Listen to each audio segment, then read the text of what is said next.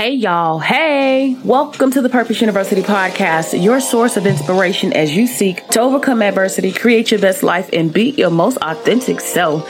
I am Doctor Eve. I'm your host, and I'm excited that you decided to join me on today because your time is valuable, and I recognize you could be anywhere else, but you're here. So thank you. If this is your first time tuning in, I'm really happy to have you here, and I certainly hope that you come back for more. So, uh, real talk. If you're feeling what you're hearing, help the show grow. Leave a review and tell everyone you know. Now, without further ado, let's get into it. It's another Thursday, your new favorite day of the week. I'm here today with my new fun friend, Ellise Smith. I'm not even going to tell y'all her story because she is like badass, and I know she can tell you everything much better than I can. So Ellise, tell us about yourself. Who are you and what is it that you do? Thank you, Doctor E, for having me here. As she mentioned, my name is Ellise Smith. I hail from Detroit, Michigan. I currently live in Bloomington, Indiana. I recently graduated from Indiana May fourth, twenty eighteen, so it was a long time coming. But here I am now, and in the fall, I will pursue my P H D in ethnomusicology and urban education. A little bit about myself. Prior to coming to Bloomington, Indiana, I worked in a local high school, Belleville High School, where there were eighteen hundred students, four hundred seven identified as seniors, and sixty percent of that number had low-income first-generation students who were anything from dealing with pregnancy scares all the way to trying to figure out even if they were going to make it past their first semester, and then how to even trust and believe in this new black body that was set at the end of the hallway, who seemed to be hip and young and cool but still relatable, and knowing that at the end of the day I didn't play any game. So coming into that space, it let me pursue my higher ed degree at Indiana University with the intent of saying, how can I understand and relate to students who have been through what I've been through, who understand that life isn't easy and that you're going to make these transformations and changes that nobody necessarily gives you a roadmap and a lifeline. You know, sometimes you just have to figure it out, from, you know, going to college and thinking you're just going to come up on a refund check hustle, or you're going to go to a dope party, to the days where you open up the freezer and all you hear is the fan blowing and a couple ice cubes that look like, you know. So in that space, I have found a way to not only find my voice, but not to be afraid of my voice, to share my story and connect with people, whether we have every single thing in common, which I feel like me and Doctor Eve is like on the same wavelength. I think we are related. We just don't know it yet. To people, we are. We definitely related. Um, to people who honestly feel like the only thing that we have in common is the fact that you're another black body. And to most people, they like, that's enough. And it's like, no, you don't know what that means, because you cannot associate every black body the same. So with that long drawn winded answer, I hope that gives you a little bit about me.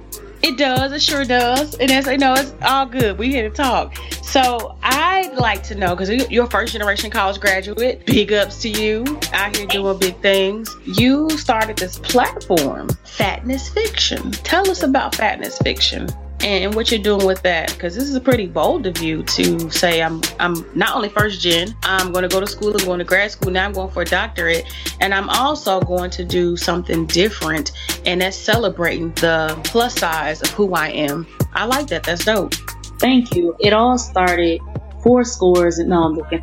Um, Fatness Fiction, just to kind of give an overarching look at it, is a brand that it's kind of like a play on words. So I like to say that I am not a trained poet by any means. I'm just a young black woman who likes to play with words and tell my story via that. So spoken word was a space for me where I was talking about different things. And you know how you hear rap and you hear all of that, like, yeah, she got a coke shape and she do this. And I like to freestyle. Freestyle is my thing. I said to myself, before the end of my P H D program, I'm going to drop an E P. And mm-hmm. I've all my life. And my best friend, she used to be like, Like, man, you said, when you gonna drop that mixtape? When you gonna drop this mixtape? And it blows my mind, which connects me to especially male-dominated communities, is because they see this girl, they see this fat body, and you know, I'm bobbing my head. And you know, if I know some Jay-Z, like some old school Jay-Z, they mind will be blown. And I credit that to my two older brothers. And they'll say, you know, what you know about that? What you know about that? And I'd be like, man, y'all gonna make me jump on it. You know, they like, ah, you ain't gonna do it, you ain't gonna do it. But when I open my mouth and I actually flow, you see the people's scalps slowly raised because they didn't expect for me to come and snatch edges. But that's what I come to do, because I think it's so great for me to start loving myself first, because I've situated myself in so many spaces and communities where I let the quote unquote negative identities of me, one being a being fat and black, show up in these spaces. But then I take over the entire conversation just like a beast. I take it over I, and I do it with a smile, and I walk out like nothing ever happened. And then I just see all this smoke and soot on my shoulders from where I just dominated everything. So what Fatness Fiction did for me was take the idea of not fat, because I could have called it fat fiction, I could have called it fat non-fiction, but I called it fatness because how do you identify fat? Like you being a size twelve, if somebody being a size twenty-four, twenty-six, twenty-eight, it's still in the realms of fatness. And because of that, I let you self-identify what that looks like.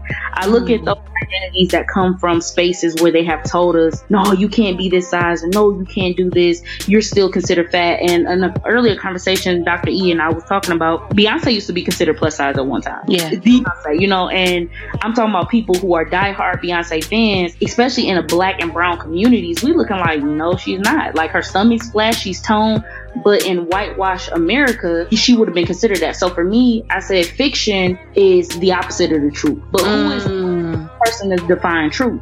I've always been the person, I used to tell my sister growing up, I said the only word that should be in the dictionary, it should be defined. Because I should only be able to tell you what it means to define a word, because I could look at a situation totally different from you, and how you define it is totally different from my experiences. So the fiction part came in is because so many people have ideologies about bigger bodies. Oh, they lazy, they uneducated, they don't smell good, they, they're not attractive. It comes with all of this. So I want you to see Fatness Fiction, my entire brand dispels the name.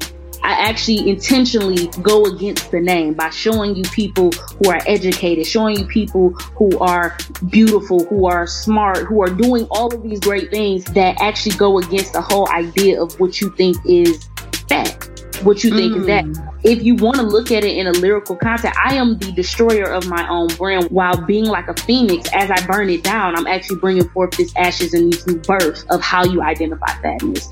And I think people don't see that yet, and I'm kind of okay with that, because I want them to think like, oh, Fatness Fiction. But have you ever really thought about the name? Have you ever really unpacked what fiction means and why I'm using it the way I did? So I was in my graduate course. I was in my first year last semester, uh, January, and our teacher asked, what are you doing over the break? Like, what have you been doing? And went around the room. When it came to me, I said, I wrote a book about being fat. Uh-huh.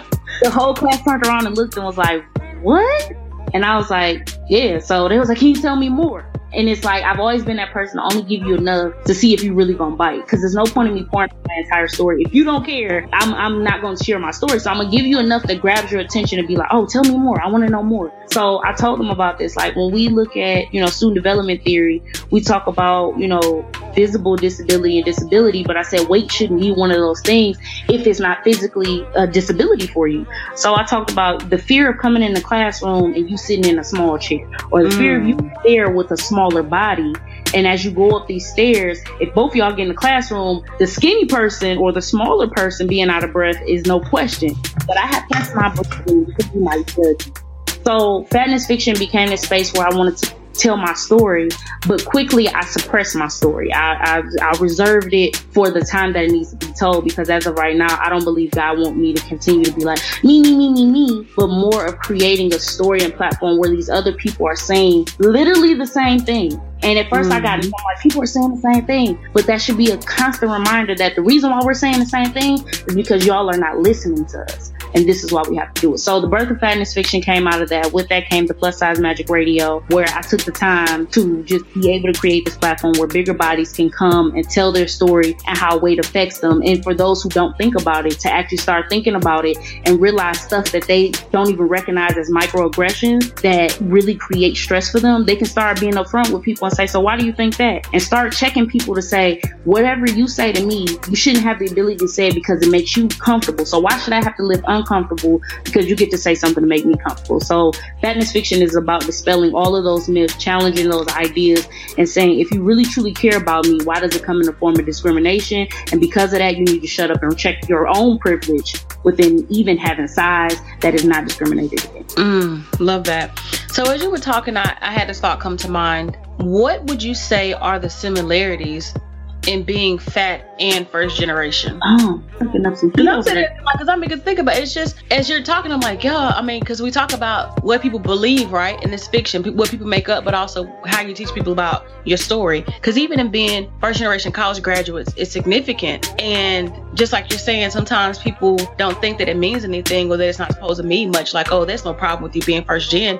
I'm a first generation graduate. I came from a low S E S background, which means I have the capacity to be so much different than what I've ever been in my life and more than what maybe my parents have ever been. However, where I come from may still hinder what that is, but your perception of me being from that place also may have a, an impact on how you perceive me, because I'm first generation, I'm black, I'm from a low S E S household, and then as we talked about before, I'm, I'm fat. So what similarities, I mean, again, like, can you see or how, can you identify even in this moment? I would say some of the similarities between being a bigger body or identifying as fat and low income first generation is, one thing I want to say is first generation and fatness is definitely an identity that can intersect for those people who hold. And I think Ooh. intersect, especially from, um, you know, Kimberly Crenshaw's theory of intersectionality, nineteen eighty-nine. Like, I, me and her need to be best friends, but she ain't, she ain't picking up the phone.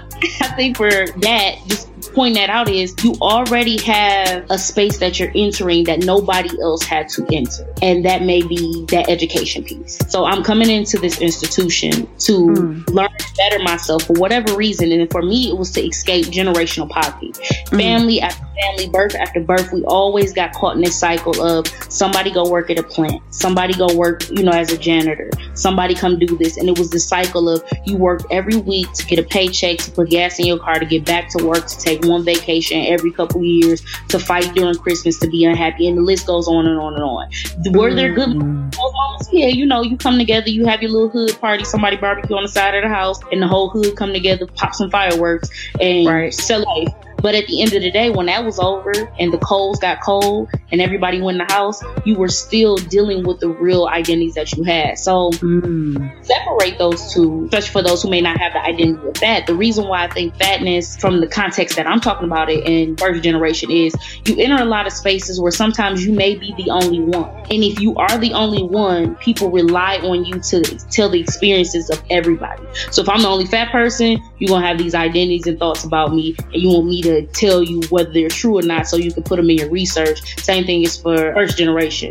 I think the other thing is when it becomes two or maybe three, it's unsaid competition. And the reason why it's unsaid competition is because now these institutions sometimes want to provide scholarships or, you know, this pity against, oh, you're first generation, let me hold your hand, let me put you in this program. And it's like, a part of you, if you a finesser, you're gonna be like, well, okay, if you're gonna treat me like this, give me the resources I need, thank you, but what I'm gonna do is take everything y'all got and change my community. And my experience as first generation, when I went to, I graduated from Eastern Michigan University, which is right down the street from the University of Michigan, Ann Arbor. Michigan is a number one public institution within the Big Ten. I worked there two years. And even after graduating with my health administration degree and working in healthcare I T as an undergrad at Michigan, I never applied for one job once I left. To this hmm. day, later, I never applied to work in Michigan because, one, my racial identity was attacked very, very frequently in a microaggressive ways. And my identity as a woman was attacked very frequently in microaggressive ways.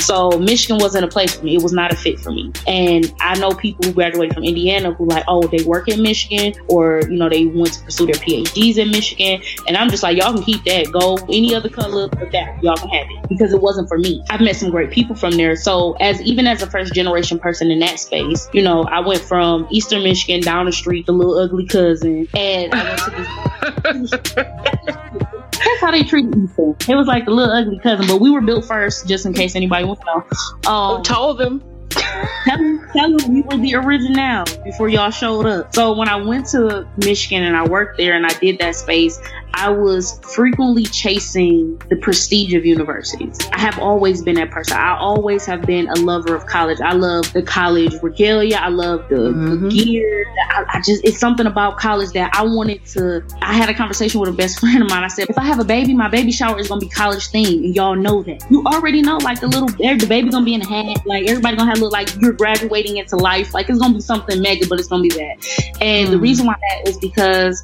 I felt like if, if I could have that institutional pride as a first generation student that nobody else in my family did, I could take us somewhere. We could be great. We could be the people we need to. So when I look at those two identities, the three things that come to mind is both identities are silenced when it becomes, you know, this this topic of conversation that's kind of taboo-ish, but it's like, ooh, it excites so much energy. How can we get a hype off of it?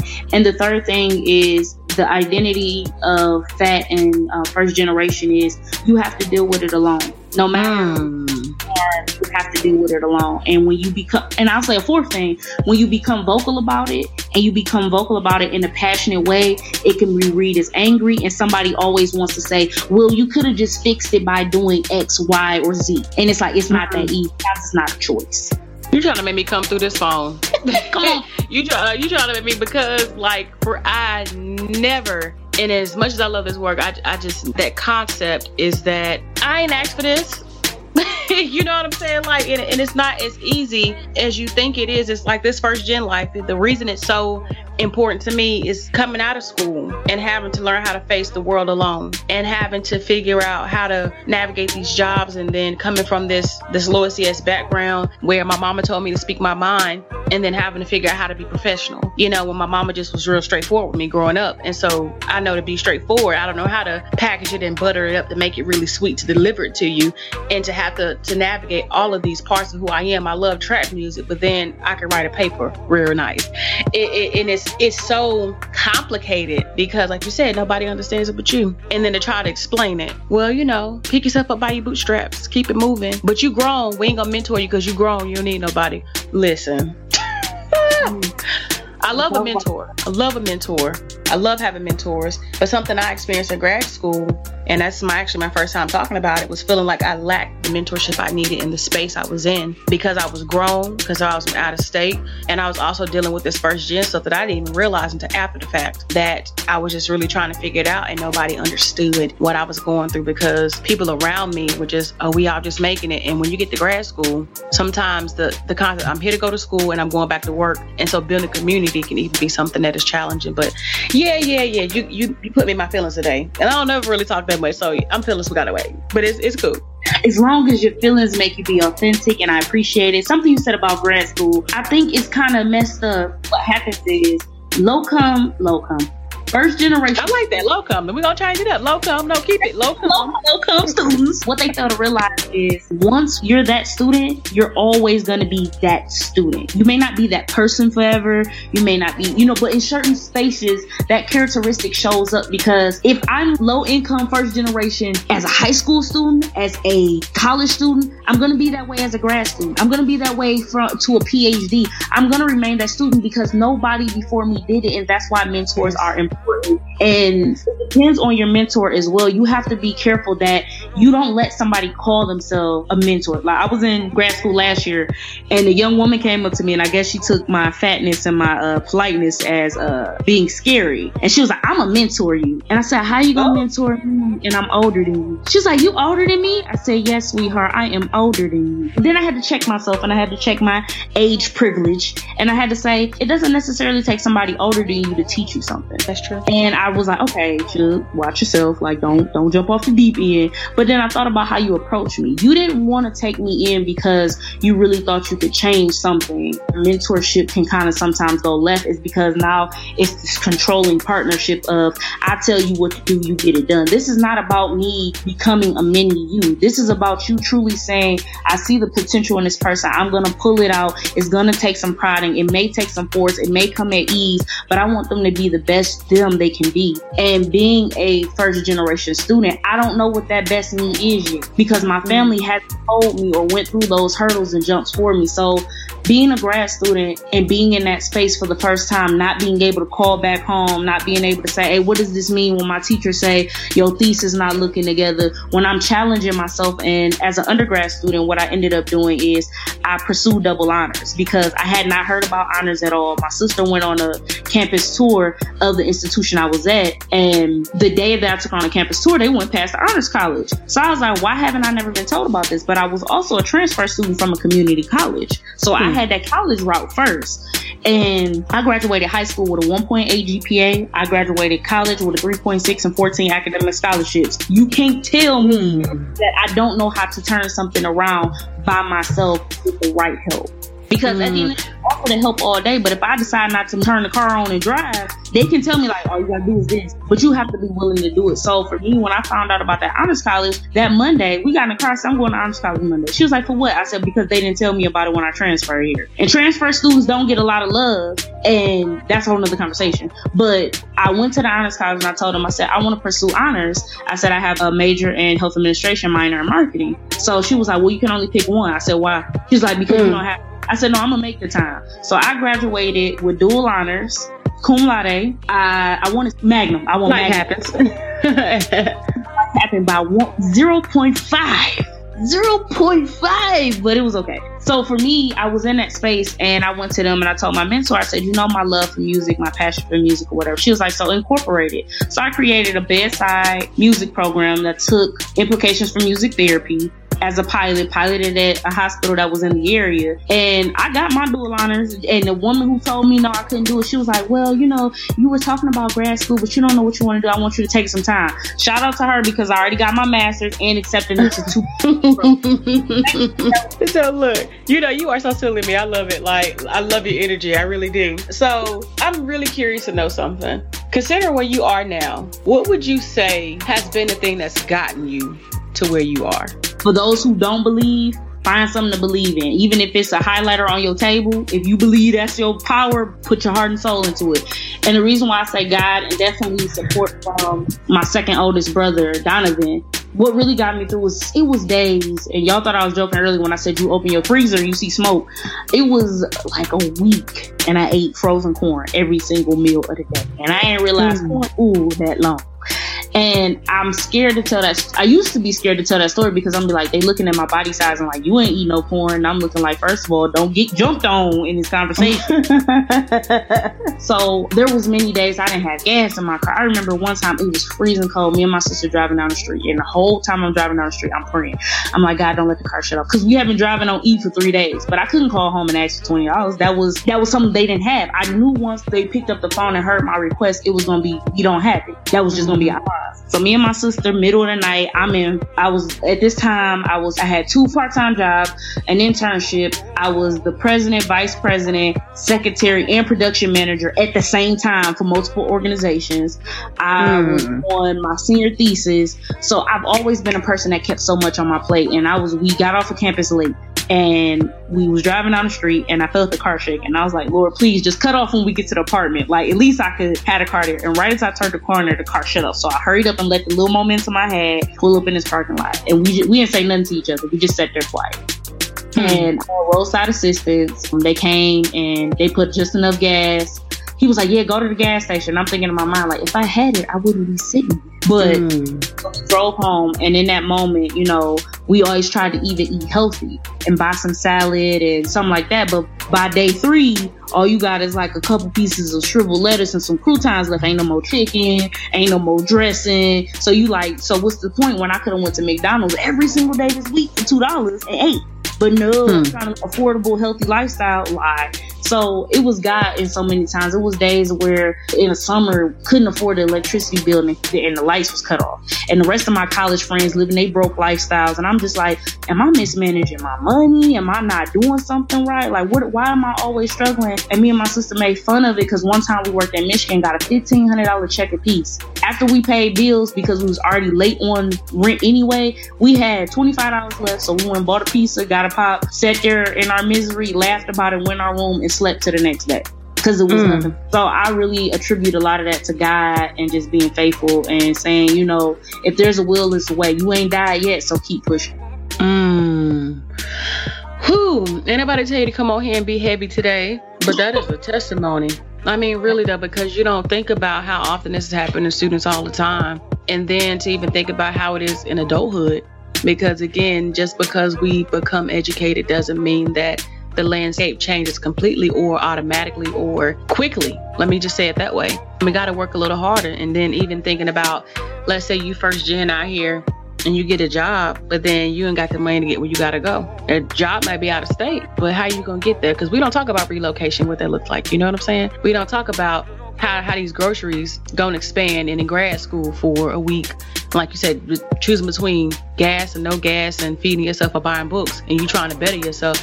We're not talking about these things enough. And so that is a powerful testimony that you just got to keep choosing to go forward, because look at you with your master's and about to start your P H D. Who would ever thought, right? Not me.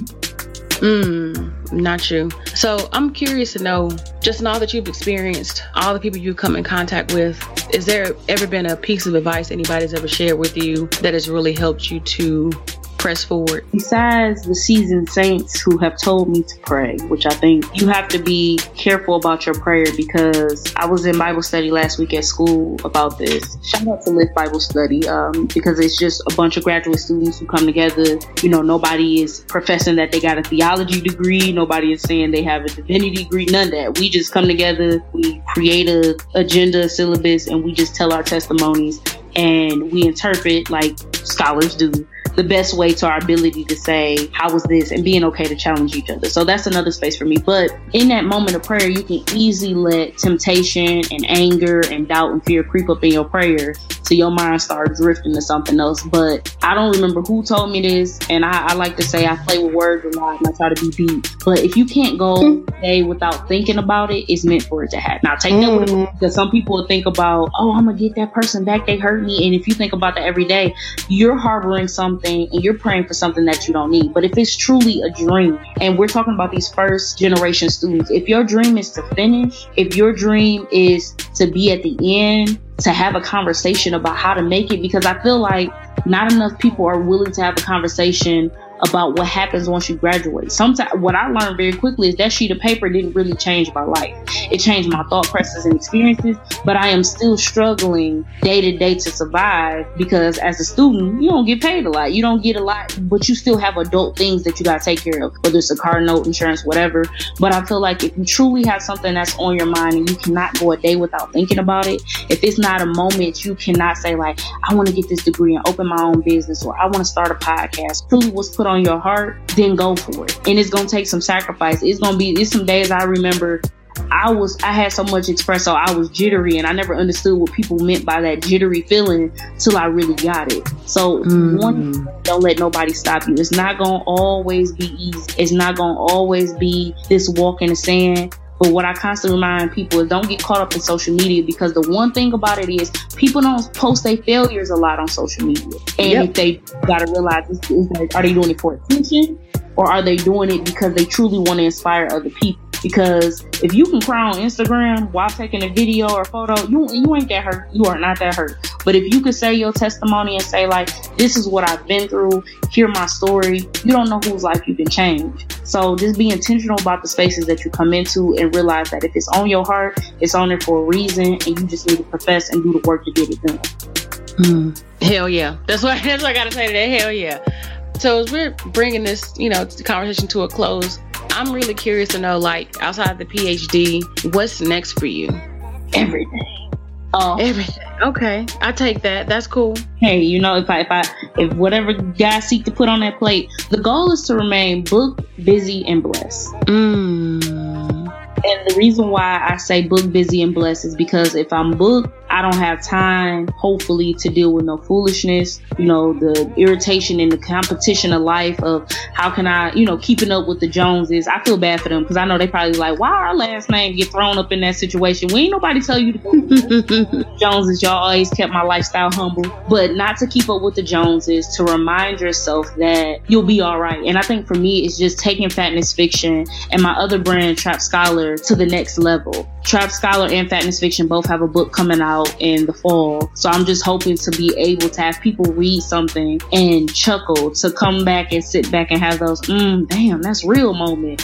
Or, mm-hmm. you know, even evoke some emotion for them and be like, you know, that really pissed me off. Like, now that she brought that up, like, that's real. Whether, you know, you low income, first generation, struggling like I was with my sister in college, or you are, you know, a big body person who realized that the world got some issues from it. And even seeing the intersectionality, because what I did intentionally for both books was talk about being a fat person. The last chapter of each book tells that you're going to intertwine. So whether you buy both or not, you're going to hear the story. It's saying, like, in the end of Fatness Fiction, it says, okay, this is how it is to be a fat scholar. But the end of Trap mm-hmm. Scholar, this is how it means to be a, you know, a scholar that identifies as fat. So it, it kind of crosses those lines from the perspective of one, being academia, looking at size, and two, being a size, being an academia, and how you navigate those spaces. So I want to have my own model, plus size modeling agency. I want to expand photography for plus size individuals, whether even if it's just a photo to say, I want to take this picture and never post it. All right, come in here. How can we mm-hmm. create that many seminars and just touch lives with purpose? And I, that's why I love the name of your podcast, and I love the work that you do,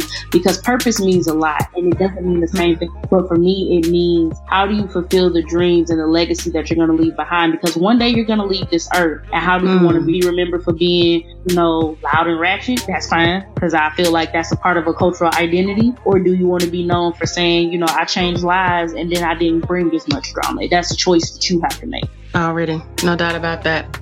I love that. So, final thought, and that is talking to first generation graduates out there who are just trying to find their way still, just kind of trying to figure it out, maybe a little bit frustrated. What would you say to them about walking this journey? Walk this journey like you already walked across the stage. So we build up this life to that graduation moment. Like that, that's the key identifying factor that you made it. And I think the biggest thing that kind of struck me is, once I walked across the stage, it was over. You know what I'm saying? The hype wasn't there no more. You know, after you go out that night and have fun, but the next day you wake up, it's just a regular day, unless, you know, you got some big trip or something planned. But walk your journey as though you already walked that stage, because it's your moment. Mm-hmm. You're not just filler. People will treat you like that, but you have to remember why you did it and what's the reason behind you doing it. For those who don't know why you're doing it, you don't know the reason behind you're doing it, find it. If you have a love for this or that, don't get tied into the fact that you're first generation. So all black girls got to go be a nurse,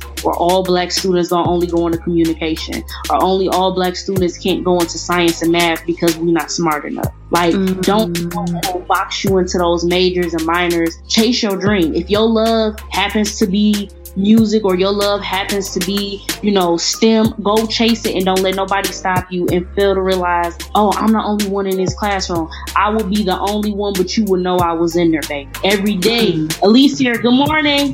Good morning. How are you? Hello, everyone. Are you ready to learn today? Okay, great. Me too. That's why I'm spending this money. So let's get to it. Don't let nobody make you feel small. I am a person, once I got past the fear of asking questions, I asked a question just to make sure everybody else heard it. Like, I know he mumbled that. Excuse me, can you repeat that again? And then everybody, wow, you know what? I appreciate you. I know. I didn't come. I'm not paying them to boo me around, and I'm not paying here to play no games with you. You ain't got to be friends, but I'm going to get this education. So get your education. Don't worry about what people going to say, because they going to hate you whether you're doing good or bad. And remember, you're doing this to make yourself proud first and your family proud second. Mm, absolutely. And where in the social media space can we find you if you want to connect with you, my friend? You can find me at Sugar Cubes, that's S H U G G A R C U B E S, or at Fatness Fiction. It's spelled out just how it's said, um, F A T N E S S F I C T I O N, w w w dot fatness fiction dot com. Please never feel fearful. Send me a D M. If you just like, I just want to say, hey, hey, I'm going to respond. I'm not and be like seen and don't say nothing. Now I will still say sometimes I'll be in the middle of something, see it, and then I'll walk away, forget, and I'll come back later that night. But I will always respond. You can send me three messages in a row. I'm going to respond to each and every one of them. Absolutely. Well, you have been an absolute pleasure to talk to. Again, love your energy, love your transparency. And I love that you've just been able to just bring so much light to the situations that we experience. This has been awesome. And I want to wish you well in all that lies ahead. And, you know, you, you got an army of first gens behind you. Hey, I appreciate it, y'all. Make sure we keep marching on. And I'm not standing behind you. I'm on the side of you, so we can all make these mistakes together. Oh, oh, okay. Oh, you know what? I'm with it. I'm with it. All right, now, take care of yourself, E. Thank you.